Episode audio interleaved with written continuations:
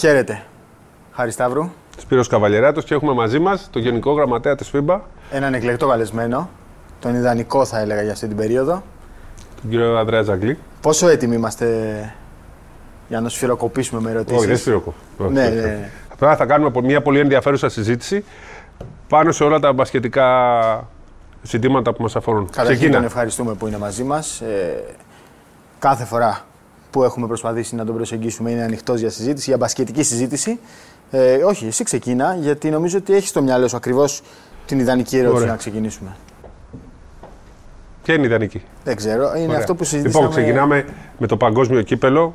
Έρχεται το παγκόσμιο κύπελο. Είναι το παγκόσμιο κύπελο όμως η μεγαλύτερη διοργάνωση της FIBA. Διότι αρχίσουμε και πιστεύουμε ότι οι κατατόπους διοργανώσεις έχουν πολύ μεγαλύτερο ενδιαφέρον. Ευχαριστώ πολύ που με καλέσατε. Χαρά μου. Οι Ε, υπηρετικές, για να τις πούμε έτσι, διοργανώσεις. ε, Είναι σαφέστατα η κορονίδα του ε, δικού μας καλενταρίου, ε, το οποίο έχει δύο πυλώνες, τους Ολυμπιακούς Αγώνες και το Παγκόσμιο Κύπελο. Τα υπηρετικά πρωταθλήματα είναι εξαιρετικά σημαντικά. Ε, νομίζω ότι η απόφαση που λάβαμε πριν από περίπου 10 χρόνια ε, να δώσουμε ένα καλοκαίρι ελεύθερο στους αθλητές ήταν μια απόφαση που έβλεπε πολύ μπροστά. Ε, δεν σημαίνει αυτό ότι συμμερίζομαι απόλυτα τις θεωρίες του load management. Ε, σημαίνει όμως ότι κατανοούμε ε, την ισορροπία που πρέπει να έχουμε και το πόσο για μας είναι σημαντικό να παίζουμε και μέσα στη σεζόν. Τώρα, τι συνέβη, συνέβη ο κορονοϊός και εκεί που θα είχαμε ένα καλοκαίρι ανάμεσα στα υπηρετικά πρωταθλήματα και στο παγκόσμιο, ε, για να σώσουμε τα υπηρετικά, τα φέραμε ένα χρόνο αργότερα. Με εξαίρεση της Αφρικής, το οποίο παίχτηκε το 21 μετά, το, μετά την Ολυμπιάδα. Άλλα αθλήματα δεν το έκαναν. Το βόλεϊ έπαιξε Eurovolley δύο μήνες με τους Ολυμπιακούς. Εμείς όμως σεβόμαστε πάρα πολύ το τι σημαίνει το Ευρωμπάσκετ, το Asia Cup, το Afrobasket, ε, το America για τις Υπήρους και αυτή είναι και η μαγεία της One FIBA, ότι στο παγκόσμιο επίπεδο λαμβάνουμε αποφάσεις που είναι καλές και για το παγκόσμιο επίπεδο αλλά και για τις Υπήρους. Αυτό οδήγησε στο να έχουμε τώρα τέσσερα καλοκαίρια συνεχόμενα, το οποίο δεν ήταν ο προγραμματισμός. Ε, αυτό όμως δεν σημαίνει ταυτόχρονα ότι ε, η μηχανή δουλεύει στο full για φέτος το καλοκαίρι. Το λέμε αυτό και συγγνώμη, γιατί φέτος βλέπουμε, δεν θα είναι ο Γιώκητς, ε, βλέπουμε α- η ομάδα των Ηνωμένων Πολιτειών έρχεται με καλούς παίχτες, αλλά όχι με superstar και γενικά αυτή τη στιγμή δεν ξέρουμε, δεν βλέπουμε ότι θα είναι τόσο δυνατό το παγκόσμιο κύπελο σε σχέση ίσως με, γι' αυτό επιμένω, το περσινό Ευρωμπάσκετ που είχαμε όλα τα μεγάλα αστέρια. Νομίζω ότι θα διαψευστείτε. Ναι. Ε, δεν το νομίζω μόνο, το ελπίζω φυσικά, αλλά νομίζω ότι αυτή θα είναι η πραγματικότητα. Ε, πολλές φορές προσπαθώ μέσα από αυτές τις συζητήσεις να διευρύνω και λίγο τον ορίζοντα ε, της συζήτησης, λέγοντας ε, ας δούμε λίγο το ρόστερ της Αυστραλίας για μια στιγμή. Του Καναδά. Και του Καναδά. Α δούμε λίγο το ρόστερ του Καναδά για μια στιγμή. Ε, αυτό είναι το ένα σκέλος. Ε, το δεύτερο σκέλος είναι ότι αυτή είναι λίγο προσωπική πεποίθηση, δεν είναι ίσως θεσμική άποψη, αλλά ο όρος πλήρης και εθνική ομάδα δεν πηγαίνουν στην ίδια φράση για μένα. Δηλαδή, ποτέ μια εθνική ομάδα δεν είναι πλήρης. Επειδή έχει μια δεξαμενή πολύ μεγάλη, ούτε Dream Team μπορεί να πει κάποιος για πολλούς λόγους που γνωρίζουμε και για εμάς τους μπασκετόφιλους μπορεί να δώσουν πολλά podcasts, ε, ήταν πλήρης. Ε, άρα, το ποιος έρχεται και το ποιος δεν έρχεται, σαφώς είναι συνάρτηση του πόσο σημαντική είναι η διοργάνωση. Δεν υπάρχει εμβόλια. Αλλά όμως είναι συνάρτηση και τόσων άλλων παραγόντων που δεν μπορούμε να πούμε ότι μια απουσία, οι δύο ή τρεις, ε, βελάκι, η διοργάνωση δεν είναι όσο σημαντική νομίζουμε. Δεν υπάρχει αυτό. Ε, το παγκόσμιο στην Κίνα έφτασε σε επίπεδα αριθμών ασύλληπτα, βγάζοντας και τα νούμερα της Κίνας, Ναι. τα οποία δίνουν ένα όγκο τεράστιο. Έτσι. Δηλαδή, αν σας πω ότι το παγκόσμιο των γυναικών, συγγνώμη, το Asia Cup Women που παίχτηκε πριν από ένα μήνα, ο τελικός είχε 100 εκατομμύρια τηλεθεατές στην Κίνα. Ε, Ασύλληπτο νούμερο. Αλλά έκανα αυτή την παρένθεση για να σας δώσω λίγο την εικόνα του πώς τα, η ποσότητα, οι αριθμοί της Κίνας δίνουν έναν όγκο. Αλλά όλες οι μετρήσεις που έχουμε δείχνουν ότι το παγκόσμιο κύπελο είναι μακράν η νούμερο ένα διοργάνωση. Το Ευρωμπάσκετ είναι πάρα πολύ σημαντικό. Δεν υπάρχει καμία εμβολία, ούτε θέλω να την υποβαθμίσω. Αντιθέτως, ο συνολικός οργανισμός της FIBA πέρυσι ήταν πίσω από το Ευρωμπάσκετ. Γιατί έτσι δουλεύουμε. Δουλεύουμε όλοι σαν ένας οργανισμός. Ε, κάθε καλοκαίρι η διοργάνωση που έχουμε είναι η πιο σημαντική για μας. Ε, έτσι και πέρυσι, με το που τελειώσαμε το Ευρωμπάσκετ, πήγαμε στην Αυστραλία, κάναμε το Παγκόσμιο Γυναικών, το οποίο για μας ήταν εκείνη τη στιγμή η πιο σημαντική διοργάνωση. Ε, τώρα, δεν θέλω να αφήσω κάτι χωρίς να το συζητάμε.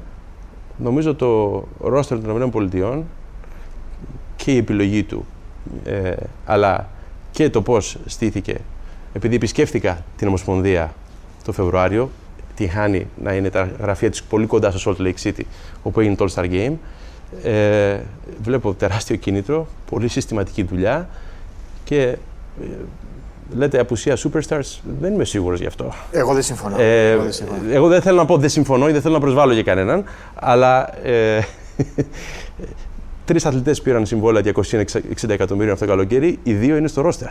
Και πέρα από αυτό έχουν γίνει πολύ στοχευμένες κινήσεις. Δηλαδή, ο Τζέιλεν Μπράνσον ήταν ο MVP του Under 19 πριν από 7 χρόνια. Όσο ομάδα, εγώ θεωρώ ότι είναι πολύ καλή. Λέω ε, Εντάξει, ε, υπάρχει, υπάρχει το, υπάρχουν διάφορα κριτήρια γι' αυτό. Το είπαμε μόνο σε σχέση με το Ευρωμπάσκετ, έτσι, γιατί σίγουρα το παγκόσμιο κύπελο είναι μια πολύ μεγάλη διοργάνωση. Ε, απλά είδαμε πέρσι ότι έγινε ένας γενικός χαμός. Ε, Αυτό θε... ξαναλέω, ήταν υπολογισμένη ναι, απόφαση. Ναι. Γιατί γνωρίζαμε ότι στην πρώτη οργάνωση μετά το COVID οι αθλητές θα είχαν ναι, και ναι. αυτή τη μεγάλη όρεξη. Και είπαμε, ας είναι το Ευρωμπάσκετ αυτό, δεν υπάρχει κανένα πρόβλημα για μας. Ούτε υπάρχει ανταγωνισμός μεταξύ των δύο διοργανώσεων. Ούτε υπάρχει φυσικά και ο ανταγωνισμός εσωτερικά. Όλα αυτά μας βοηθάνε. Δεν είναι μόνο μπάσκετ, είναι μπάσκετ εθνικής ομάδας. Το οποίο είναι εξίσου σημαντικό. Κύριε Γενικέ, με δεδομένο ότι τα τελευταία τρία παγκόσμια, όχι τα τελευταία τρία, τα δύο τελευταία και το επόμενο θα είναι στη Μέση Ανατολή και στην Κίνα και στην ε, Ασία, ε, είναι ξεκάθαρο το άνοιγμα που γίνεται προς αυτές τις αγορές. Αλλά πόσο δύσκολο είναι για τη FIBA να βρει τοποθεσίες ε, και μέρη που θα θέλουν να αναλάβουν τέτοιες διοργανώσεις. Το βλέπουμε και με την Ευρωλίγα που δυσκολεύεται να βρει ε, πώληση για τα Final Four. Γενικά υπάρχει μια δυσκολία. Νομίζω ότι εξαρτάται πολύ από το μοντέλο.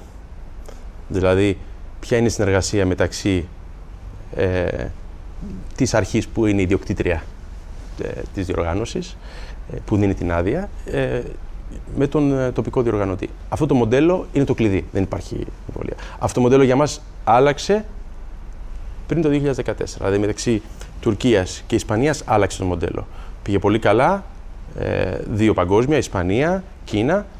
Τώρα φτάνει στα ωριά του, γιατί έχουμε τρεις χώρες, μεγάλες χώρες, ιδιαιτερότητες. τοποθετήσαμε έναν διευθυντή από τη διευθυντική μας ομάδα που κάνει μόνο αυτό, το παγκόσμιο κύπελο, και βρεθήκαμε σε μια διαδικασία ενόψη 27, ε, όπου το μοντέλο εξακολουθεί να είναι ελκυστικό, ταυτόχρονα σε έναν κόσμο λίγο διαφορετικό από τον κόσμο που είχαμε πριν από τρία και τέσσερα χρόνια. Ε, είμαστε πολύ ικανοποιημένοι με το τι παρουσίασε το Κατάρ στο ΔΣ και νομίζω, επειδή κάναμε και μια επίσημη επίσκεψη πριν από 1,5 μήνα ε, στην Τόχα. Ε, γελούσα διότι κάναμε τον, το tour των τεσσάρων γηπέδων ε, μέσα σε λιγότερο από τρεις ώρες που είναι η πτήση που χρειάζεται σήμερα κάποιος για να πάει ίσως από την ε, Τζακάρτα στην Οκινάwa. Αλλά δύο διαφορετικά μοντέλα και αυτό που μας αρέσει. Ότι τώρα είμαστε σε μια αγορά μισού δις ανθρώπων, σε μια χώρα στις Φιλιππίνες Ξέρετε τι σημαίνει το μπάσκετ της Φιλιππίνες. Νούμερο ένα παγκοσμίως. Η Ινδονησία, μια ραγδαία αναπτυσσόμενη χώρα που φέρνει ένα τέτοιο event γνωρίζοντα το τι σημαίνει, παρότι η εθνική ομάδα δεν προκρίθηκε και το δέχτηκαν αυτό, το οποίο δεν ήταν μια εύκολη απόφαση ούτε για εκείνους ούτε για εμάς. Και δεν πάμε στο Τόκιο, πάμε στην Οκινάουα, μια πολύ ιδιαίτερη περιοχή ε, της Ιαπωνίας. Όπου τα εισιτήρια πηγαίνουν εκεί με φοβερούς ρυθμούς. Ε, ένα μοντέλο, Ασία Ανατολική και Νοτιοανατολική, Ασία ε, χώρες του κόλπου, κάτι διαφορετικό. Ε, πρώτη φορά σε αυτό το κομμάτι του κόσμου, αραβικός κόσμος, ενθουσιασμός μεγάλος. Ε, νομίζω στα ομαδικά σπορ είναι πάρα πολύ φίλαθλοι, πολύ κοντά και αγαπούν τον μπάσκετ. Ε, θεωρώ ότι εκεί θα έχουμε ένα εξαιρετικό παγκόσμιο. Αλλά μην μου ρωτάτε 27, εγώ σκέφτομαι μόνο το 23 αυτή τη στιγμή. Ε. Ναι, ναι. Σειρά σου. Έχουμε λοιπόν το παγκόσμιο κύπελο. θα μπούμε ποτέ στη διαδικασία ε, να λέμε ότι το μουντο μπάσκετ που το λέμε στην Ελλάδα, ε, παγκόσμιο κύπελο είναι, ε, θα φτάσει να απασχολεί το ευρύ κοινό παγκοσμίως, όπως για παράδειγμα συμβαίνει με το ποδόσφαιρο. Είναι κάτι διαφορετικό. Εμείς έχουμε και το NBA, είναι λίγο διαφορετικό το μπάσκετ. Αλλά αυτό το πράγμα, το παγκόσμιο ενδιαφέρον, με αυτές τις χώρες που βάλατε στο τραπέζι, που αγαπούν πάρα πολύ το μπάσκετ, πιστεύω ότι κάποια στιγμή θα φτάσουμε κοντά σε αυτό; Θα μπορέσει το μπάσκετ να προσεγγίσει το ποδόσφαιρο, να φτάσει κοντά στο ποδόσφαιρο; Δεν θα έκανα τη σύγκριση με το ποδόσφαιρο, θα έκανα τη σύγκριση με το εκεί που θέλουμε να φτάσουμε εμείς. Το οποίο είναι να είμαστε ένα από τα 4-5 events, αθλητικά events παγκοσμίως, σε ένα καλεντάρι τετραετίας, είναι αυτά που κοιτάει άλλο ο κόσμος. Αυτό θέλουμε. Δεν υπάρχει εμβολία, το πιστεύω ότι θα φτάσουμε. Τώρα Θέλ, που είμαστε, θέλουμε... τώρα που είναι το μπάσκετ. Κοιτάξτε, μας βοήθησε πολύ η μετακίνηση στην μονή χρονιά. Αυτό μας βοήθησε. Γιατί φέτος έχουμε δύο άλλα αθλήματα τα οποία είναι πολύ δημοφιλή σε συγκεκριμένα κομμάτια του κόσμου. Έχουμε το cricket και το rugby, τα οποία στη χώρα ναι, που ναι, ναι. βρισκόμαστε τώρα έχουν πολύ, το cricket, έτσι. Ναι, πολύ μικρότερη ε, ε, δημοτικότητα. Ε, δεν υπάρχει εμβολία ότι είμαστε στο top 10 του καλενταρίου της τετραετίας. Δεν υπάρχει εμβολία γι' αυτό. Όλα τα metrics μας το δείχνουν. Ε, νομίζω ότι αυτό που μας λείπει σίγουρα είναι μεγαλύτερη αναγνωρισιμότητα στη Βόρεια Αμερική. Αυτό πρέπει να το καταφέρουμε και θα το καταφέρουμε, το πιστεύω. Εκεί όπου οι Ολυμπιακοί Αγώνες έχουν ένα συγκεκριμένο προστίζ. Ε, ταυτόχρονα βλέπουμε και έναν γενικότερο, μετά τον COVID, εξορθολογισμό του παγκόσμιου καλενταρίου. Δηλαδή, όλοι θέλουν να κάνουν διοργανώσεις. Ξαφνικά βλέπουμε ότι δεν υπάρχουν λεφτά για όλες τις διοργανώσεις. Χρήματα ε, υπάρχουν στους χορηγούς, στις χώρες που είναι δεθειμένε να, να ε, επενδύσουν για συγκεκριμένα πράγματα. Το παγκόσμιο κύπελο είναι ένα από τα must-have events για χώρες οι οποίες και πόλεις οι οποίες θέλουν να είναι στο top των προορισμών παγκοσμίων. Μπορεί παραπάνω, μπορεί και προς τα εκεί Νο, Νομίζω ότι ήδη έχει, σε σχέση με το παρελθόν, επειδή παρακολουθούσα από πολύ, πάρα πολλά χρόνια, έχει ήδη ανέβει, όπως είπατε, είναι στα 10, δεν ήταν ποτέ στα 10, αλλά ένας λόγος που το παγκόσμιο κύπελο έχει φτάσει σε αυτό το σημείο είναι και τα προκριματικά. Αυτό που έχει γίνει στα προκριματικά, ειδικά αυτά τα προκριματικά του παγκοσμίου και ειδικά αυτό που έγινε πέρσι τέτοιο καιρό, ε, δεν το έχω ξανασυναντήσει. Νομίζω ότι ε, σε αισθάνεστε δικαιωμένοι για, για αυτή την απόφασή σας, για αυτά το πράγμα με τα παράθυρα; Για τα λεγόμενα παράθυρα. Ναι. Κοιτάξτε, επειδή έχει γίνει τόση συζήτηση για αυτό το θέμα, επειδή δεν έχουμε όλους τους αθλητές σε όλους τους αγώνες, ε, μπορούμε να το δούμε από διάφορα κριτήρια. Ένα είναι το κριτήριο το, το αθλητικό. Ε, δεν υπάρχει εμβολία ότι έχουμε δει πολύ καλούς αγώνες. Έχουμε δει υψηλό επίπεδο. Έχουμε δει ε, αγώνες οι οποίοι έφεραν το κοινό. Τα γεμάτα γήπεδα νομίζω είναι το πιο σημαντικό, έτσι. Ε, για μένα δεν είναι μόνο τα γεμάτα γήπεδα. Είναι ότι παίζει η εθνική ομάδα επίσημο μάτς στη χώρα της. Το γεμάτο γήπεδο είναι σχεδόν αυτονόητο όταν δώσουμε την ευκαιρία στην εθνική ομάδα να παίξει εντός έδρας επίσημο αγώνα. Αυτό μας έλειπε. Καλό και χρυσό και αγαπητό το Ακρόπολης, αλλά είναι το Ακρόπολης. Είναι ένα φιλικό, το οποίο το διαχειρίζεται πολύ καλά η Ελληνική Ομοσπονδία, αλλά δεν μπορεί να υποκαταστήσει έναν επίσημο αγώνα που παίζει με το Βέλγιο και αν χάσεις, χάθηκες. Αυτή είναι η πραγματικότητα. Τώρα, το δεύτερο σκέλος έχει να κάνει τον τρόπο νομίζω πολύ σωστά το συνδέσατε, ότι το παγκόσμιο κύπελο δεν είναι 10 ημέρες, 15 ημέρες, 17 ημέρες, 20 ημέρες, είναι μια διαδικασία 18 μηνών. Άρα για να φτάσουμε όχι μόνο το παγκόσμιο κύπελο, αλλά το μπάσκετ. Γιατί το παγκόσμιο κύπελο τι είναι, είναι το παγοδραυστικό για, για, το, για το άθλημά μας.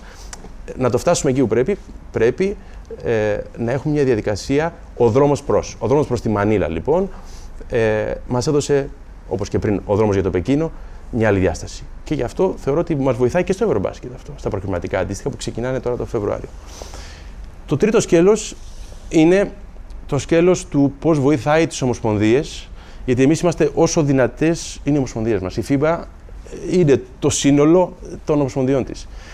Οι ομοσπονδίες απέκτησαν ξανά σταθερό προϊόν, όχι μόνο προϊόν δύο-τριών εβδομάδων, ευκαιριακό, ε, μπόρεσαν και μπορούν να προσελκύσουν καλά στελέχη του αθλητισμού. Γιατί; Έσοδα. διοργανώνουμε. Μπορούμε να προσεγγίσουμε μετά χορηγούς, γιατί εφόσον διοργανώνουμε καλά και διοργανώνουμε με μια περιοδικότητα, προφανώς θα μπορούμε να απευθυνθούμε σε εταιρείες που χορηγούν και τους συλλόγους μας, χορηγούν και, τα, και τις λίγε μας, να χορηγήσουν και τις εθνικές ομάδες. Άρα, ε, ε, η διαδικασία των προκριματικών ε, νομίζω ότι πέρασε ε, ένα, ένα καινούριο, πιο πολύ οξυγόνο μέσα στο αίμα των, ε, του οργανισμού που λέγεται FIBA και Εθνικές Ομοσπονδίες. Αυτό μας, μας έχει δώσει.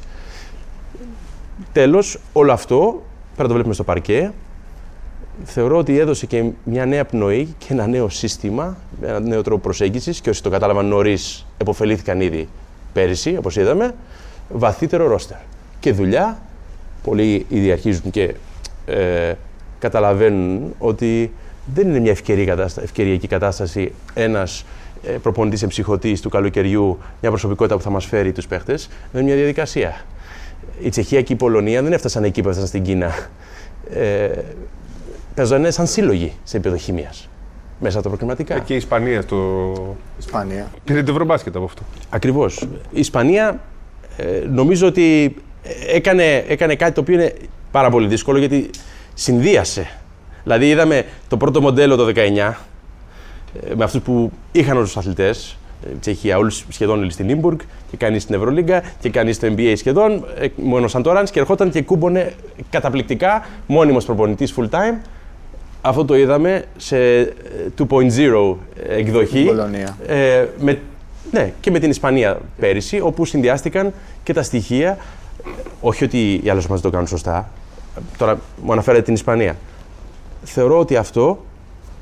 Ε, και εδώ τελειώνω ως προς το κομμάτι των παραθύρων, σώζει το πρόβλημα παραγωγής που έχουμε στην Ευρώπη. Και το σώζει γιατί ε, αυτή είναι η ευκαιρία για τους αθλητές που μπορεί να μην χωρούσαν κάθε καλοκαίρι στους 12, σε εκείνους τους 12, να μας δείξουν τι μπορούν και τι έχουν στη δεξαμενή τους, στον τεπόζιτο για, ε, για το σύλλογό τους και για την εθνική ομάδα. Ε, και για, αυτό για μένα ίσως είναι το μεγαλύτερο κέρδος ταυτόχρονα μαζί με τους, με τους φιλάθλους. Είπατε για το οξυγόνο που μπήκε στο αίμα. Ε, αρπάζω αυτή την ατάκα και θέλω να σας ρωτήσω πώς γύρισε ο διακόπτης ε, στη σχέση με την Ευρωλίγκα. Πώς φτάσαμε δηλαδή σε αυτό το σημείο να υπάρξει ένας συμβιβασμός. Τι συνέβη για να φτάσουμε σε αυτό το σημείο και ποια είναι τα επόμενα βήματα. Η διαδικασία είναι μακρά, διότι η απόσταση ήταν μεγάλη δυστυχώς. Ε, νομίζω ότι ε, το έχω πει ίσως και λίγο μονότονα και βαρετά, δεν θέλω να γίνουμε και ούτε μονότονος ούτε βαρετός. Ε, όταν, όταν ανέλαβα μου έδωσε το ΔΣ μια πολύ σαφή ε, κατεύθυνση ότι αυτό πρέπει να γίνει με το δικό μας τρόπο πλέον.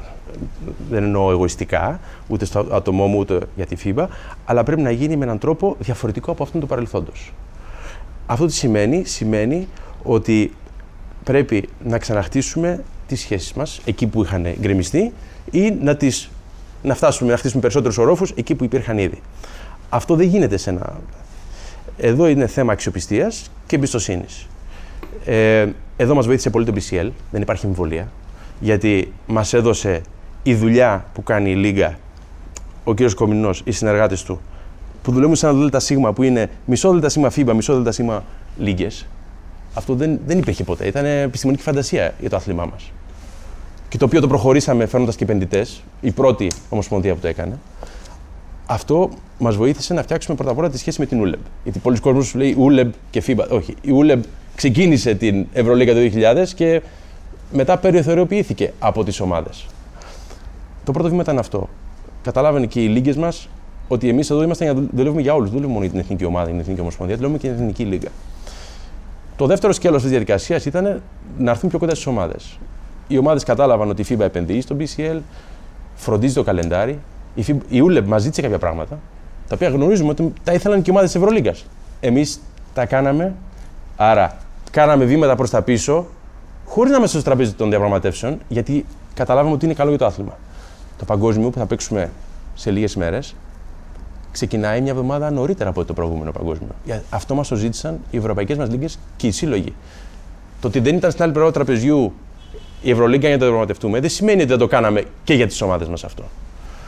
Λοιπόν, ε, αντίστοιχα, δώσαμε πιο πολλές ημερομηνίες στις λίγες μας να τελειώσουν τα πρωταθλήματα playoff πριν το προολυμπιακό το περσινό.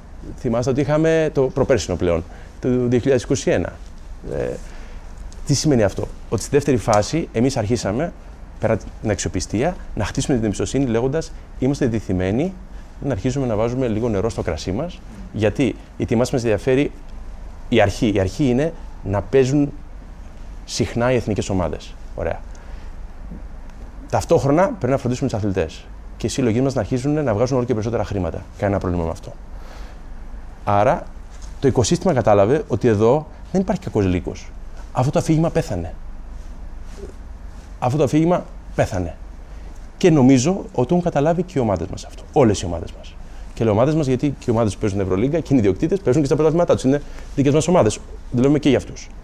Ταυτόχρονα στο COVID, όπως θυμηθήκατε, νομίζω το αναφέρατε και νωρίτερα, εμείς πήραμε μέτρα μέσα από το BAT, μέσα από μια σειρά από ε, πρωτόκολλα που βοηθούσαν για τις ομάδες και της Ευρωλίγκας, όχι μόνο τις άλλες. Άρα εμείς είμαστε εδώ και δουλεύουμε για όλους.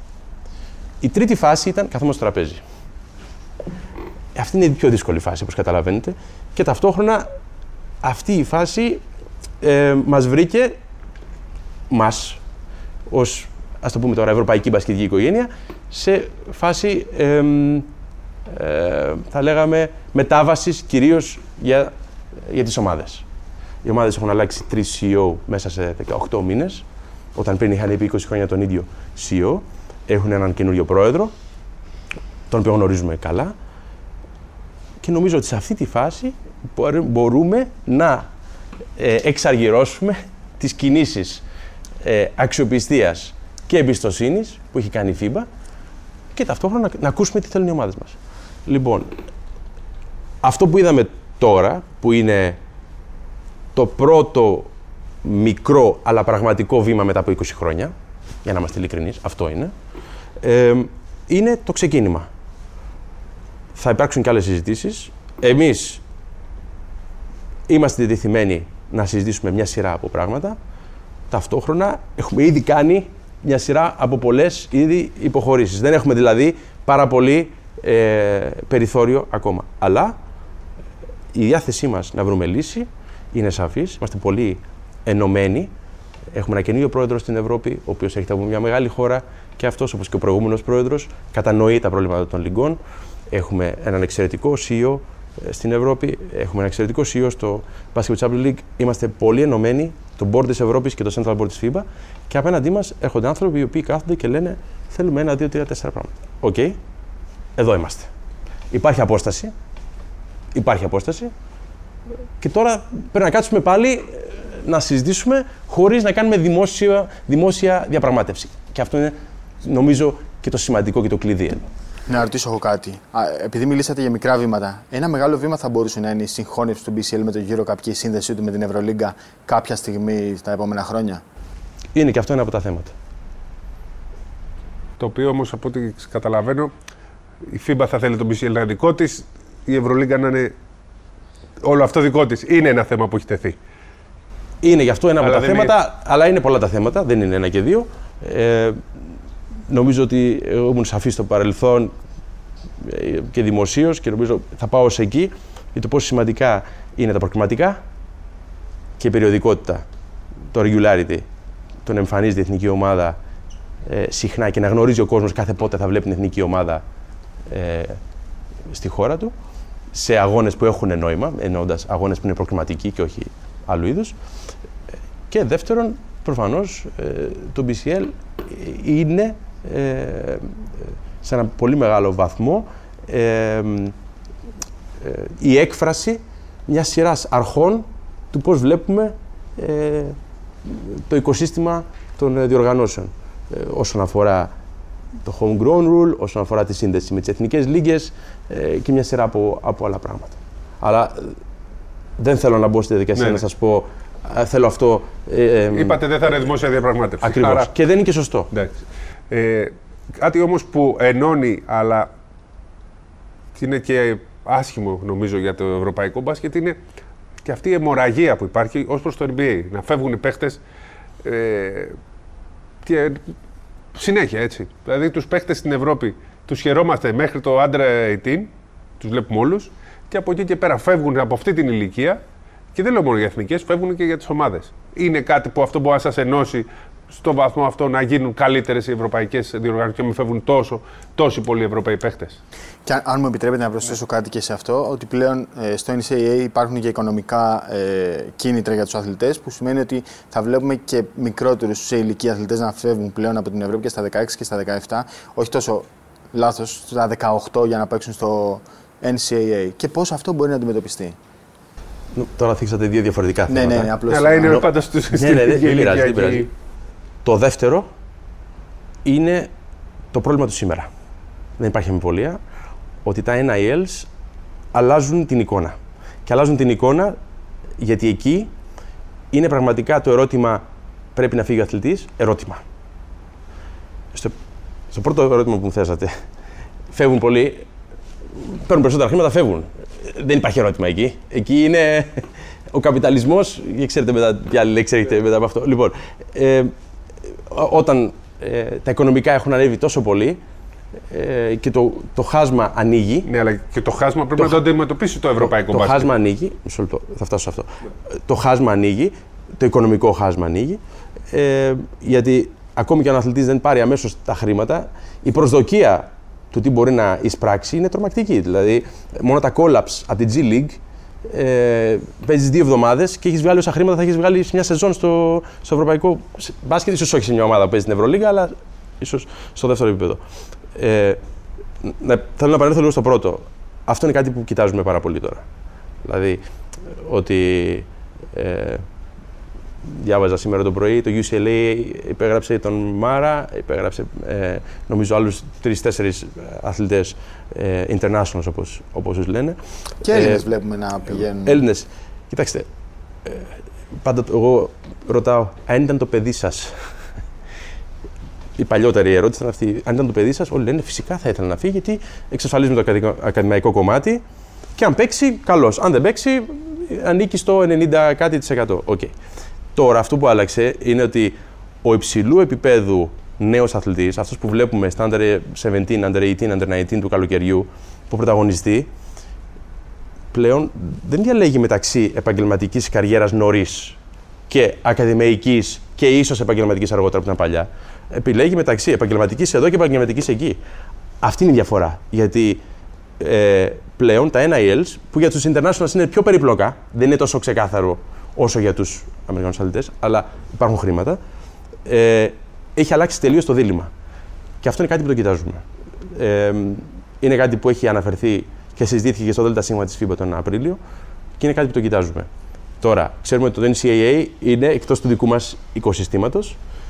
Ε, γνωρίζετε επίσης ότι οι αθλητές που φεύγουν γυρίζοντας οι ομάδες από τις οποίες έφυγαν έχουν δικαιώματα και αυτό είναι κάτι το οποίο το εισήγαγε η FIBA το 19, δεν υπήρχε αυτό νωρίτερα. Έφευγες και γύριζε όπου ήθελες. Αυτό δεν ισχύει. Ε, ε, αυτό είναι πρόβλημα. Το, το, με ποια έννοια; Είναι πρόβλημα με την έννοια ότι μπορεί να φύγουν και αθλητές που δεν θα έπρεπε να φύγουν. Ε, για την εξέλιξή τους, για τις εθνικές ομάδες, για τους συλλόγους που έχουν επενδύσει και δεν αποζημιώνονται, ε, το οποίο είναι σημαντικό. Τώρα, το κομμάτι φεύγουν οι, ε, φεύγει ο Βεζέγκοφ ή ο Μπίσιτς οι ε, άλλοι αθλητές, ε, εκεί νομίζω το δίλημα είναι διαφορετικό, είναι πώς φεύγουν. Και εκεί είναι που λένε οι ομάδες μας, όταν αμείβεσαι με 50 ε, εκατομμύρια για 4 και 5 χρόνια, ίσως θα πρέπει να έχω μεγαλύτερη αποζημίωση εγώ. Ωραία. Αυτό λοιπόν ως- είναι μια ευκαιρία που θέλω να το ρωτήσω. Εκεί η FIBA, αφού έχει καλές σχέσεις με το NBA, δεν μπορεί να παρέμβει και να πει δεν γίνεται το buyout να είναι μόνο 750.000. Ακριβώς. Αυτό που μπορεί να πληρώσει το NBA. Ναι, λέμε. δηλαδή αυτή τη στιγμή, όταν το, το ίδιο το NBA λέει ότι ενδιαφέρεται για το μπάσκετ παγκοσμίως, έχει μια πολύ καλή σχέση μαζί σας. Αν το buyout μπορούσε να είναι μεγαλύτερο, Δύο θα μπορούσε, εκατομμύρια, τρία δύο εκα- εκατομμύρια. θα μπορούσε να βοηθήσει παγκόσμια το μπάσκετ. Εκεί η FIBA μπορεί να πει εν- στο NBA κάντε κάτι γιατί αυτό θα βοηθήσει παγκόσμια το μπάσκετ. Υπάρχουν λεφτά στο NBA. Δεν είναι ότι τους, λεί- θα τους λείψουν. Φυσικά αυτό δεν μπορεί να αλλάξει τόσο εύκολα γιατί πρέπει να αλλάξει μέσω τη συλλογική σύμβαση Ναι. εργασίας. Οπότε απαιτεί χρόνο. Αυτό έχει δύο σκέλη. Νομίζω το πρώτο είναι, ε, και το οποίο το, το αναφέρατε, να, να εξηγήσουμε νομίζω πλήρως γιατί δεν απαγορεύει να δώσει περισσότερα μια ομάδα. Ναι, α- Απλώς μετράει, Στο μισό του παίκτη. μετράει ο salary. Η Δηλαδή- ομάδα τόσα δίνει. Εντάξει, η ομάδα θα μπορούσε να δώσει και περισσότερα. Α. Ε, αλλά οι ομάδες αυτό θέλουν να δώσουν. Γιατί αυτό το, το ποσό δεν μετράει ως μισθός και επομένως εξαιρείται από το συνολικό. Ε, δεν σημαίνει, αυτό είναι business decision της της ομάδας, ότι Ναι, δεν αλλά δίνει περισσότερα. Μήπως η FIBA εκεί π- π- βοηθήστε και το Ναι. παγκόσμιο. Επίση δεν μπάσκετ. είναι 750, αυτό ανεβαίνει κάθε χρόνο, ήδη είναι πάνω από τις 850.000. Νομίζω είναι σχεδόν 900 φέτος. Αλλά αυτό είναι ίσως λίγο ψηλά, ψηλά γράμματα. Το δεύτερο είναι ότι ε, όλο αυτό ήταν κομμάτι της συλλογικής σύμβαση εργασίας. Η συλλογική σύμβαση εργασίας, όπως είδατε, αν, ανανεώθηκε, ανανεώθηκε μέσα από μια δύσκολη διαδικασία. Πολλών στην ετών. οποία. Ε, δύσκολη, τι σημαίνει δύσκολη; Μια διαπραγμάτευση ανανεώθηκε δύο και τρεις φορές η, η προθεσμία του, του opt-out. Περισσότερο. Περισσότερες, νομίζω. Λοιπόν, και το οποίο το κοιτούσαμε κι εμείς πολύ προσεκτικά γιατί ένα lockout ε, δεν χρειάζεται να σας πω εγώ τι σημαίνει. Ε, στο διπλάνο μας γήπεδο είδαμε τι σημαίνει το 98. Ε, Έτσι. Λοιπόν. Ε, νομίζω ότι τώρα που είχε ξεκαθαρίσει ε, ε, τα μεγάλα κομμάτια της συλλογικής σύμβασης εργασίας, προφανώς έχει εγκριθεί και το σκέλος αυτό και ανανεώθηκε το σκέλος αυτό για τη διάρκεια της συλλογικής σύμβασης εργασίας. Ναι, είναι κάτι το οποίο θεωρώ ότι μπορούμε να συζητήσουμε. Ε, ταυτόχρονα, ό,τι ρήτρα έχουν οι ομάδες μας, ας το μου επιτρέψετε τη λέξη, οι ομάδες FIBA, σ- στη σύμβαση, δεν μπορεί ο αθλητής να φύγει χωρίς να πληρωθεί αυτό το ποσό η ομάδα. Και αυτό, αυτή η προστασία της ομάδας προέρχεται από την σχέση FIBA-NBA. Ότι χρειάζεται letter of clearance από τη FIBA ο αθλητής. Και letter of clearance η FIBA δεν δίνει εάν η ομάδα, είτε είναι η ομάδα που παίζει στην Ευρωλίγα ή οπουδήποτε αλλού, ομάδα της Ομοσπονδίας μας, δεν πει το OK. Και για να πει το OK πρέπει να έχει λάβει το ποσό. Τώρα θα μου πείτε, το παίρνουν πάνω τους οι αθλητές. Και οι οποίοι αρχίζουν, παίρνουν δάνεια ή βάζουν κάποιους μισθούς μελλοντικούς κτλ. Σύμφωνοι.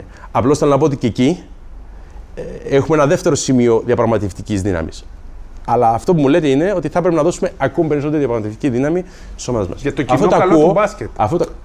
Ναι. Καταλάβατε γιατί το λέω. Ε, εδώ το κοινό καλό ε, χωράει άλλη μια συζήτηση. Γιατί εντός της FIBA υπάρχει ένα δεύτερο ερώτημα που λέει και γιατί να τα παίρνει όλα ο τελευταίος.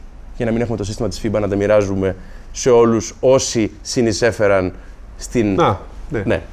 Και ο, οποίοι- ο, ο τελευταίος λέει δεν είναι αρκετά για να τα μοιράσω. Ε, καταλάβατε τώρα ποιο είναι. Ε, ίσως Ε, θα ποιο- έχουμε να έχει προβλεφθεί γιατί- αυτό όμως, όπως Ναι. κάνουν στο ποδόσφαιρο.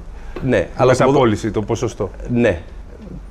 Εντάξει, το ποδόσφαιρο είναι λίγο διαφορετικό, αλλά αυτό το σύστημα όντως δουλεύει στο βαθμό που δουλεύει στο ποδόσφαιρο και έχει και αυτή τη μαγεία του ότι μπορεί να λάβω 12 12.750 ευρώ γιατί έπαιξε μια σεζόν σε μένα πριν από 10 χρόνια ο, πείτε, ο Χαριστέας. Το, Ή στο ή- ή φιλαθλητικό- μπα- στο- ναι, ναι, ακριβώς. Λοιπόν, Άντε το κούμπο. ναι.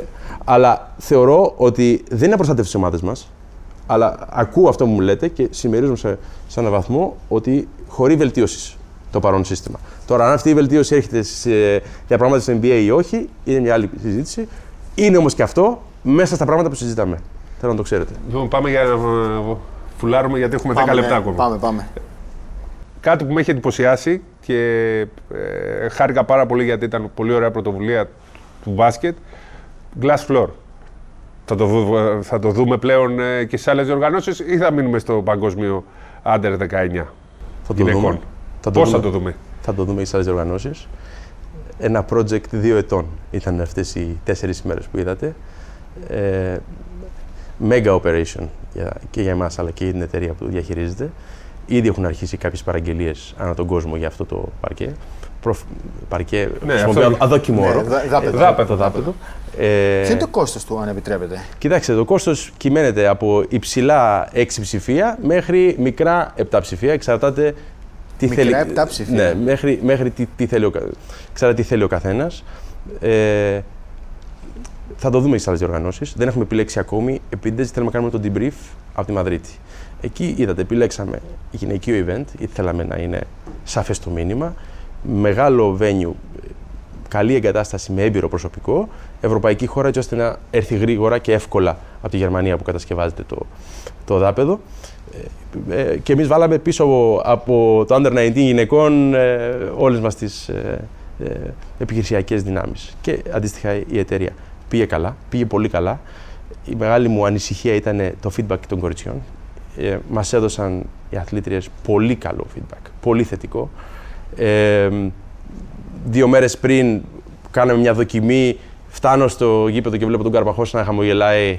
Ε, που λέει: Εγώ το δοκίμασα, είμαστε μια χαρά. Ε, το δοκίμασα κι εγώ. Προφανώς κάποια πράγματα μας αρέσουν, κάποια πράγματα δεν μας αρέσουν. Αλλά το πόσο κοντά είναι το, η αίσθηση με το ξύλο, τόσο στο χτύπημα της μπάλας και πώς ανταποκρίνει την μπάλα, αλλά και στο πώς κατεβαίνεις από τα άλματα, που είναι ελάχιστα, αλλά πραγματικά λίγο καλύτερο από το ξύλο ως προς αυτό. Δεν έχουμε αυτοκόλλητα. Σημαντικό. Ε, και επίσης μπορούμε να κάνουμε μια σειρά από πράγματα. Ε, δεν ξέρω αν είδατε, κομμάτι της εισαγωγής των ε, αθλητριών ήταν η Lorraine Jackson, ένα βίντεο που τους καλωσόριζε σε μια ιστορική στιγμή. Ε, πήγε καλά. Θα το δούμε. Είχαμε τους διοργανωτές του 27 παρόντες. Είχαμε μια σειρά από κολέγια των ΗΠΑ ε, παρόντα. Είχαμε κάποιες λίγε διεθνείς ε, παρούσες. Ε, νομίζω ότι ακόμη ξύνουμε την επιφάνεια. Αν με επιτρέπετε έναν επίσης αδόκιμο όρο του τι μπορεί να κάνει. Μόνο η φαντασία είναι το όριο εκεί. Δηλαδή στις απλές εκδοχές πατάς ένα κουμπί γραμμές βόλεϊ, πατάς ένα κουμπί γραμμές μπάσκετ. Πατάς ένα κουμπί γραμμές μπάσκετ NCAA τα, ε, γυναικών. Τα άλλα αθλήματα θα το ε, αποδεχθούν γιατί νομίζω ότι δεν θα είναι απλό πράγμα. Εντάξει, στο παλάτι του Ελετεπόρτε μόνο μπάσκετ παίζουν. Αλλά σε κάποιο γήπεδο που θα πρέπει να το χρησιμοποιούν και άλλα αθλήματα, Εκεί το ε, έχει Κοιτάξτε, λίγο... εδώ είναι το καλό ότι άμα είσαι πρώτος και είσαι αυτός που. Δεν θέλω τώρα να ευλογήσω τα δικά μας, αλλά πήραμε ένα ρίσκο εδώ. Yeah. Πήραμε ένα ρίσκο. Βέβαια, το στείλαμε σε πολλά εργαστήρια, το δοκιμάσαμε. Μετά πήγα στο ΔΣ.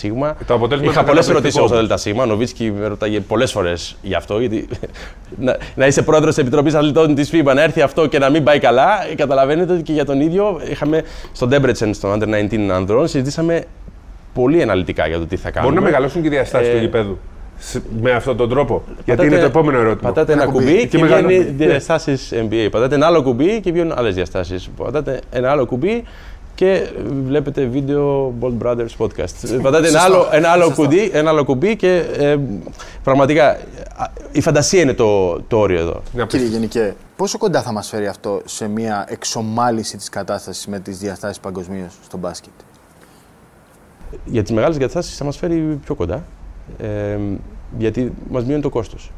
Πέρα μας αυτό, ε, εκμηδενίζει το κόστος. Ναι. Ε, αυτή είναι μια ζήτηση που νομίζω θα υπάρξει την επόμενη τετραετία. Ε, έχουμε και εμείς διάφορες σκέψεις, γιατί θέλουμε να...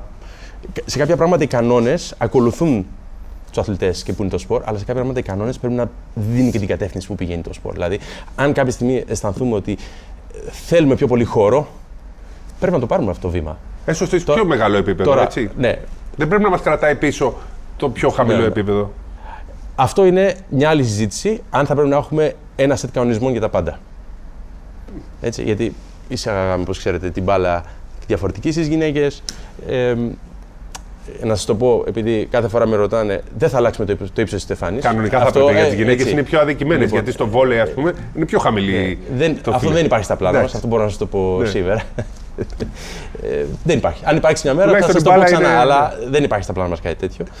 Ε, αυτό που μπορούμε να δούμε κάποια στιγμή είναι εάν θα βάλουμε πλαίσιο, δηλαδή ότι το γήπεδο πρέπει να είναι από τόσο έως τόσο.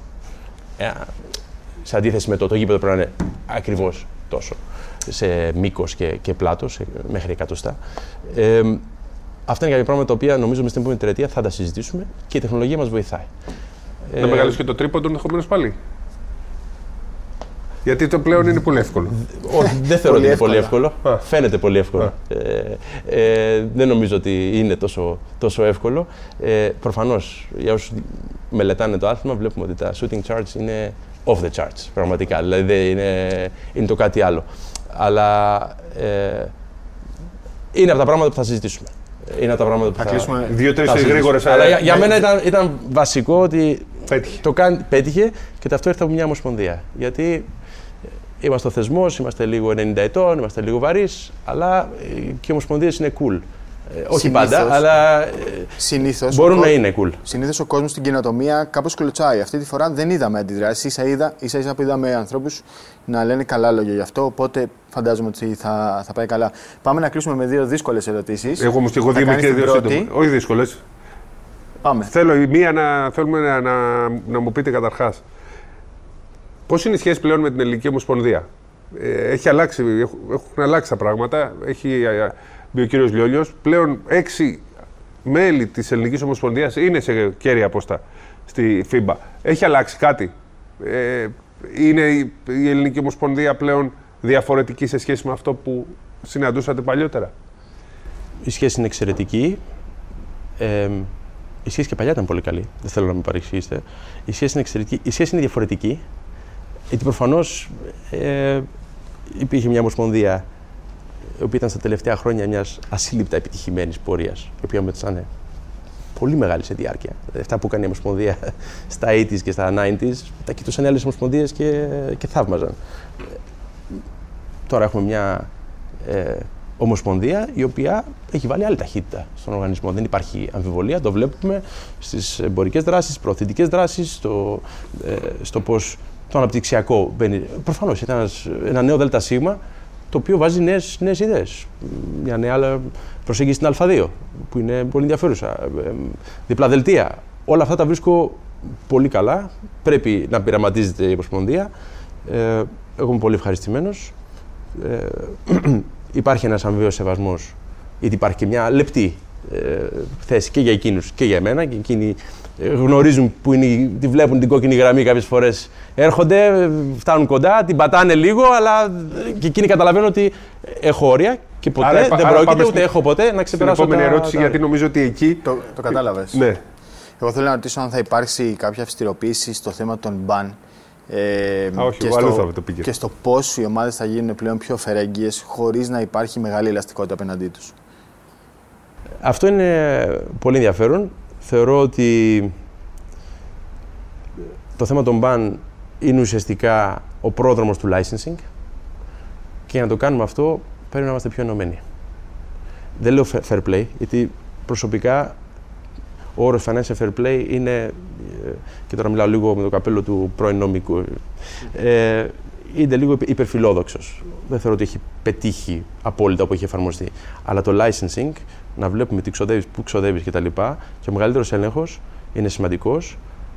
Αυτό όμως μπορεί να γίνει, και εδώ το πιστεύω ακράδαντα, μόνο με τη συμμετοχή των Ομοσπονδιών. Καμία λίγα δεν μπορεί να το κάνει μόνη της. Καμία. Ακόμη και στη Γαλλία που υπάρχει πολύ καλό σύστημα licensing στη λίγα, λειτουργεί μαζί με την Ομοσπονδία. Καμία λίγα, όσο καλή και αν είναι, εκτός και αν είναι εκτός οικοσυστήματος, δεν μπορεί να εφαρμόσει ένα τέτοιο σύστημα. Τώρα, ότι τα μπαν μπορούν να είναι πιο αυστηρά, μπορούν να είναι πιο αυστηρά και εκεί θέλουμε τις ομοσπονδίες μας και τις λίγες μας μαζί. Όσο είμαστε ακόμη σε αυτή την ε, κατάσταση που είμαστε, είναι δύσκολο, διότι ένα δικαστήριο βγάζει μια απόφαση, ένα άλλο βγάζει μια άλλη απόφαση. Μπορεί να κάνεις μεταγραφές αν παίζεις εκεί, αλλά δεν μπορεί να κάνεις μεταγραφές. Αυτό δεν βοηθάει. Εκείνοι που λέμε εμείς, η ομπρέλα της FIBA, που παλιά ήταν ο κακός λύκος, ξαναλέω, ο οποίος δεν υπάρχει, και εκεί λέμε ότι εδώ μπορούμε να βοηθήσουμε το οικοσύστημα. Και θα βάλουμε και τα χρήματα και τα resources και έχουμε και το know-how να το κάνουμε αυτό. Κανένα πρόβλημα. Και είναι ένα από τα θέματα που θέλουμε ε, και, και οι ομάδες θέλουν να συζητήσουν μαζί μας, γιατί και αυτοί ενδιαφέρονται για τους καινούριους που έρχονται από κάτω να είναι υγιείς. Δεν ενδιαφέρονται μόνο για μεταξύ τους την ε, ισορροπία. Αλλά ε, δεν σας κρύβω ότι σε αυτό βλέπω πολύ κοντόφθαλμη προσέγγιση από όλους. Γιατί μας νοιάζει το επόμενο Σάββατο, ε, όχι Κυριακή, Κυριακή είναι ποδοσφαιρική, εμείς λέμε Σάββατο, ε, μας νοιάζει η, ε, το τέλος σεζόν, τα playoff, Μέχρι εκεί. Δεν νομίζω ότι κάποιος εξαίρεση, λίγο οι ομοσπονδίες που ήταν λίγο πιο μακριά και λίγο πιο αποστασιοποιημένε, ενδιαφέρει τόσο πολύ για το long term. Και το licensing και τα bank και όλα αυτά, για να πάρουμε αποφάσεις δύσκολες, δύσκολες, θέλει πολιτική στήριξη, ενότητα και long term. Πολιτική στήριξη υπάρχει, ε, long term vision υπάρχει, από εμάς τουλάχιστον, ενότητα δεν υπάρχει ακόμη. Αυτό μας λείπει. Ωραία, να κλείσουμε. Εγώ θέλω να κάνω μια ερώτηση και έχει να κάνει με, τις, με τα διαβατήρια. Πλέον βλέπουμε συνέχεια παίχτες και πλέον απευθείας Αμερικανούς με μεταγραφές να γίνονται, να παίρνουν την ειδικότητα. Θα ήθελα να σταθούμε λίγο για το θέμα του Ντόρσεϊ που το θεωρώ λίγο διαφορετικό και να μου δώσετε λίγο τη δική σας διάσταση γιατί είχαμε και κάποιες διαφωνίες σε κάποιες στιγμές. Θα μπει κάποιο όριο, υπάρχει όριο. Ποιο είναι το όριο στο να γίνεται κάποιος, να παίρνει κάποιος ε, το διαβατήριο; Και το αστεράκι, πότε μπαίνει, πότε βγαίνει τελικά σε αυτές τις περιπτώσεις για να λέμε ποιο είναι ακριβώς το κριτήριο; Αυτός είναι ο περιβόητος κανόνας του ενός naturalize. Ναι. Ε, να ξεκινήσουμε με αυτό. Όσες φορές έχει έρθει στο Κεντρικό Συμβούλιο αυτό το θέμα, το ένας δεν θα γίνει 0 και το ένας δεν θα γίνει 2. Γιατί κάποια στιγμή κάποιες χώρες, Γαλλία, Ισπανία, το θέσαν το 2. Έτσι δεν είναι; Τέθηκε παλιότερα. Παλιότερα, ναι. Παλιότερα, ναι. Να, νο, δεν θυμάμαι ακριβώς από ποιον και να μην είμαι και άδικος τώρα λέγοντας ονόματα χωρών. Δεν θα γίνει 2 και δεν θα γίνει 0. Τώρα, το δεύτερο σκέλος είναι ποιος είναι αυτός ο Naturalize, ο αθλητής. Γιατί σε, αυτό, σε αυτή την κατηγορία, σε αυτό το κουτί, μπαίνει κάποιος ο οποίος εμφάνισε διαβατήριο της χώρας μετά τα 16 και ο οποίος δεν είχε κάποια links με τον μπάσκετ της χώρας. Αυτός μπορεί να είναι ένα αθλητή που τον βρήκαμε στα 28 ε, και ο οποίος δεν είχε ξαναπατήσει το πόδι του στην χώρα Χ. Μπορεί να είναι και ένας αθλητή ο οποίος είχε ε, κάποια σχέση με, με τη χώρα, αλλά και αυτός βρήκε το διαβατήριο, ανακαλύφθηκε όπως ανακαλύπτουν πολλές χώρες στο κολέγιο. Εκεί τους βρίσκουμε. 22-23. Και έρχεται, μα ο πατέρας είναι χώρα Χ. Μπορεί να ψηφίσει. Ναι. Πώς δεν μπορεί να, να παίξει. Λέω, μπορεί να παίξει, αλλά ένας. Γιατί, αφού όλοι αυτοί μπορούν να ψηφίσουν σε εκλογές. Εδώ ανοίγουμε την παρένθεση και λέμε: Οι ιδιαιτερότητες του μπάσκετ. Έχουμε μια χώρα, οι ΗΠΑ, οι οποίες παράγουν κάθε χρόνο χίλιους. Δεν είναι χίλιοι, είναι 1500 συν αθλητές, οι οποίοι δεν χωράνε όλοι στην Εθνική ΗΠΑ, οι οποίοι δυνάμει, η μισή από αυτούς μπορούν να κάνουν διαφορά στις περισσότερες οργανώσεις FIBA. Δεν μιλάμε για την τελική φάση Ευρωμπάσκετ, αλλά η μισή από αυτούς κάθε χρόνο. Δεύτερον, η ίδια αυτή η χώρα έχει το λεγόμενο use all, δηλαδή παίρνεις διαβατήριο όταν γεννήθηκες εκεί. Οπότε μπορεί να κρατήσεις και διαβατήριο ή να έχεις διαβατήριο άλλης χώρε. Και είναι για μια χώρα τρίτον, η οποία έχει και είχε τεράστια ρεύματα μετανάστευσης. Το μπάσκετ όμως δεν μπορεί να είναι σε επίπεδο εθνικών ομάδων αντικατοπτρισμός του ποιες χώρες έχουν περισσότερους μετανάστες στις ΗΠΑ. Αυτό είναι η βασική απάντηση. Το μπάσκετ πρέπει να είναι να συνδέεται η εθνική ομάδα με το τι γίνεται στο μπάσκετ της χώρας όσο γίνεται περισσότερο. Προφανώς η εναρκτήρια θέση είναι διαβατήριο. Αλλά επειδή τα διαβατήρια. ε, Διαφέρουν από κάθε χώρα, έτσι. Ορίστε; Κάποιος μπορεί να πάρει πολύ πιο εύκολα διαβατήριο. Ναι, και οι όροι των διαβατηρίων. Όταν πριν από ε, 15 χρόνια είχαμε μια υπόθεση στο ΚΑΣ, μας είπε το ΚΑΣ. Αυτό που κάνετε είναι πολύ δύσκολο γιατί προσπαθείτε να βάλετε 212 νομοθεσίες ηθαγένειας σε ένα κανόνα. Γιατί αυτό είναι η πραγματικότητα. Έτσι. Δηλαδή, μπορεί να είσαι πέμπτης γενιάς Γερμανός ή Έλληνας στι ΗΠΑ και πάλι να έχεις το δικαίωμα για το ελληνικό διαβατήριο να μην έχεις καμία σχέση με το ελληνικό μπάσκετ. Έτσι. Είχαμε ομάδα που εμφανίστηκε σε διοργάνωση και τα ε, διαβατήρια της χώρας είχαν εκδοθεί από τους 12-15 στα 8 10 μέρες πριν τη διοργάνωση. Τι σχέση έχει αυτή η ομάδα, που είναι εθνική ομάδα, όλοι είχαν διαβατήριο. Ε, εδώ είναι η δική μας δύσκολη κατάσταση. Τώρα, προφανώς δεν μπορώ να μιλάω για εξειδικευμένες περιπτώσεις ούτε για έναν αθλητή συγκεκριμένα. Όταν το διαβατήριο εμφανίστηκε μετά την ηλικία των, των 16, άσχετα αν κάποιος έπαιξε ε, ένα. Ε, under 19. Under. Μπορεί κάποιος να έχει παίξει under 17 ή under 16. Αυτό είναι διαφορετικό. Τώρα, προφανώς εξετάζουμε τα, τα links, το σύνδεσμο με τη, με τη χώρα σε επίπεδο ιδίως της διαδικασίας τη διαμόρφωση αυτού του αθλητή ποια σχέση είχε η χώρα Χ με το πώς διαμορφώθηκε αυτός ο, ο αθλητή. Υπάρχει και διακριτική ευχαίρεια. Υπάρχει πολύ λίγη. Πολύ λίγη. Δεν είναι δηλαδή. Υπάρχει ε... κατά περίσταση αξιολόγηση. Ναι. Άρα το θέμα του Ντόρση αξιολογήθηκε. Το 2015. 15. Ωραία. Έτσι, δηλαδή δεν είναι. και πήρε στάτους. Ναι, ναι. Okay. Αυτό δηλαδή δεν μπορούσε να αλλάξει. Το ότι έγινε, ας πούμε, αν έγινε λάθος τότε. Όχι, κοιτάξτε, σαφώς μπορεί να αλλάξει το στάτους. Δεν λέμε ψέματα. Μπορεί να αλλάξει. Αλλά πρέπει να υπάρχει μια αλλαγή στις περιστάσεις. Κάτι που δεν το γνωρίζαμε και θα πρέπει να είχε έρθει τότε, γιατί δεν ήρθε. Ή κάτι το οποίο έχει αλλάξει. Δεν είναι. Ε, πρέπει, να έχει αλλάξει μια, να πρέπει να έχει αλλάξει μια περίσταση. Έτσι. Δεν έχει αλλάξει μια, και μια περίσταση. Και γιατί είναι για το Έλληνες. Είμαστε, θέλω να πω, για την Ελλάδα αυτό την απασχολεί κάποια. Ε, κοιτάξτε, ε, καλοκαίρι είμαστε, περίοδος εθνικών ομάδων είναι, ναι. όπου δίνω συνέντευξη αυτό το θέμα. Ναι, είτε ναι. λέγεται ο αθλητής που αναφέρατε, είτε λέγεται και μπορώ να σας φέρω 10 άλλα ονόματα. Ε, είναι από τους πιο δύσκολους κανόνες που έχουμε. Είναι ε, η εφαρμογή του κανόνα πάρα πολύ ευαίσθητη διαδικασία. Είναι μια διαδικασία που προσπαθώ και εγώ στο βαθμό που πρέπει να την κοιτάζω, αλλά έχουμε πολύ έμπειρα στελέχη στο γραφείο και της νομικής υπηρεσίας και του τμήματος eligibility που τα κοιτάζουν. Βλέπουμε ό,τι μπορείτε να φανταστείτε. Ό,τι μπορείτε να φανταστείτε, βλέπουμε. Γιατί το κίνητρο για την επιτυχία μιας εθνικής ομάδας είναι τεράστιο. Έτσι. Και όταν λέω ό,τι μπορείτε να φανταστείτε, δεν μιλάω για άσχημες καταστάσεις, μιλάω για έγγραφα, για ε, ό,τι μπορείτε να φανταστείτε, σε ό,τι γλώσσα μπορείτε να φανταστείτε, σε ό,τι μεταφράσει μπορείτε να φανταστείτε. Είναι μια πολύ δύσκολη διαδικασία. Ε, και από εκεί και πέρα, κάθε χώρα κάνει τη δική της επιλογή ως χώρα, με το δίκαιο ηθαγένεια και ως Ομοσπονδία με τη στρατηγική της. Ε, για να το ξεκαθαρίσουμε, επειδή εγώ ομολογώ πως δεν το κατάλαβα και να κλείσουμε με αυτό, το στάτου του Τάλερ Ντόρση δεν μπορεί πλέον να αλλάξει. Θα είναι ένας naturalize κανονικά με τον αστερίσκο του. Δεν θέλω να κάνω καμία δήλωση για μια συγκεκριμένη okay. υπόθεση. Δεν, okay. δεν είναι σωστό. Ωραία. Ο, κάνω δηλώσεις όταν με ρωτάει μια ομοσπονδία και απαντάω. Δεν είναι σωστό μέσα από μια συνέντευξη, όσο και αν okay. σας σέβομαι, να πω ο αθλητής Χ έχει ένα στάτου Α το οποίο θα αλλάξει. Όχι, αυτό δεν μπορώ να το κάνω. Έτσι. Σας λέω όμως πώς λειτουργούμε σε αυτές τις υποθέσεις και νομίζω ότι σας το λέω με όσο μεγαλύτερη διαφάνεια μπορώ. Και αν θέλετε να το συζητήσουμε κι άλλο, ευχαρίστω. Όχι, εντάξει. Είμαστε Σας ευχαριστούμε πολύ. Θα θέλαμε να κάτσουμε άλλη μία ώρα, αλλά ξέρω ότι δεν είναι εύκολο. Ήταν πάρα πολύ ενδιαφέρουσα η συζήτηση και ελπίζουμε στο μέλλον. σω στη Μανίλα. σω στη Μανίλα, πάλι με τους Bolt Brothers. Τους παρακολουθείτε, τους ακούτε τους Bolt Brothers.